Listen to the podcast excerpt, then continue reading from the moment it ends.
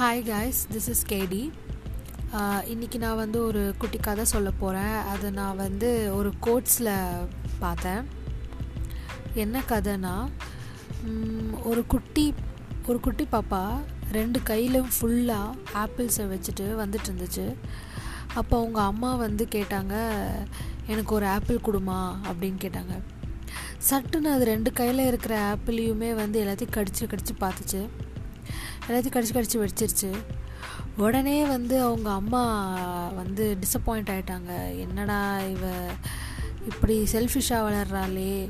இப்படி நம்ம நம்ம கேட்டால் ஒன்று கூட தரமாட்டா தராமல் இருக்காளே. இப்படி இந்த மாதிரி ஒரு குணத்தில் இருக்காளே அப்படின்னு டக்குன்னு அவர் ஒரு ஆயிரம் எண்ணம் அவளை பற்றி இப்படி இருக்காளேன்னு ஒரு நெகட்டிவான தாட்ஸ் ஓடிட்டு இருந்திருக்கு அந்த டைமில் டக்குன்னு அந்த குழந்த அம்மா இந்த ஆப்பிள் தான் நல்லா இருக்கு. இந்தாம்மா இதை சாப்பிடு அப்படின்னு ஒரு கடிச்ச ஆப்பிளை கிட்ட கொடுத்தாங்க.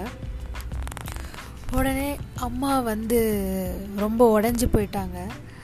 வாயடைச்சு போயிட்டாங்க. அந்த டிசப்பாயின்மெண்ட் அந்த நெகட்டிவ் தாட்ஸ் ஒரு செகண்டில் போய் அவங்களுக்கு அவங்க மேலேயே இருக்கிற ஒரு நல்ல கா- இது வந்து நல்ல எண்ணம் சுக்குநூறு ஆயிடுச்சு. அவங்களுக்கு அவங்க மேலேயே வந்து ஐயோ அவசரப்பட்டு இப்படி ஜட்ஜ் பண்ணிட்டோமே அப்படின்ற ஒரு எண்ணம் வந்துச்சு.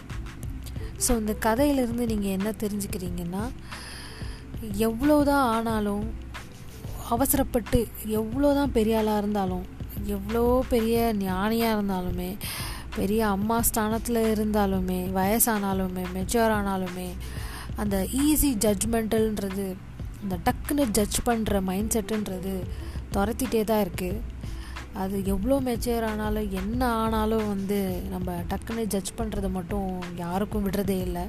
கண்டிப்பாக யாருக்கும் விட முடியாது கஷ்டம்தான். So delay judgment delay judgmental mindset அது கண்டிப்பாக வரணும். நீங்களே நிறைய பார்த்துப்பீங்க இந்த டைமில் நிறைய நியூஸ் வந்துச்சு.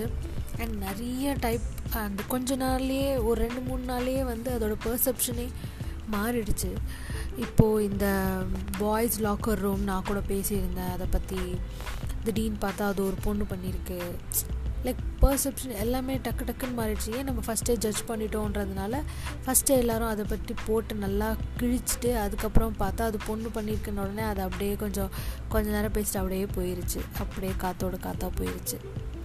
அண்ட் இப்படி தான் ஃபஸ்ட்டு எலிஃபண்ட் வந்து எலிஃபண்ட் வந்து பைனாப்பிள் கடிச்சு போட்டாங்க. யாரோ யாரோ பைனாப்பிள் வந்து ஸ்டஃப் வெடிகுண்டு ஸ்டஃப் பண்ணி கொடுத்தாங்க. அதனால் சாப்பிட்டு செத்துருச்சு அப்படின்னு சொல்லிட்டு ரொம்ப கேரலைட்ஸை இதை பண்ணி ரொம்ப டிகிரேட் பண்ணி பேசிட்டாங்க. அதுக்கப்புறம் பார்த்தா அது வந்து வயலை அழிக்கிற போர்ஸ்க்காக வச்சது கொலை போர்ஸ்க்காக வச்சது இந்த மாதிரி காட்டு பன்றிக்காக வச்சது இது வந்து யானை தெரியாமல் சாப்பிட்ருச்சு அப்படின்னு சொல்லிட்டு அதுக்கப்புறம் தான் தெரியுது. ஸோ நம்மளுக்குள்ளே நம்ம எவ்வளோ தான் வயசானாலும் பெரியவங்களாக இருந்தாலும் டிலே ஜட்ஜ்மெண்ட்டுன்றது மைண்ட் செட் வந்து இன்னும் நம்ம வரல.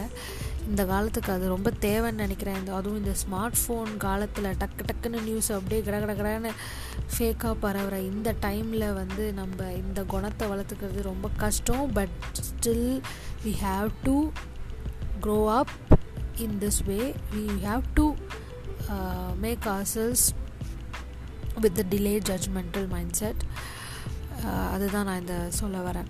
அண்ட் இது ஷேர் பண்ணணும்னு தோணுச்சு. பிடிச்சிருந்தா எடுத்துக்கோங்க. இல்லைனா அப்படியே விட்டுருங்க. தேங்க்யூ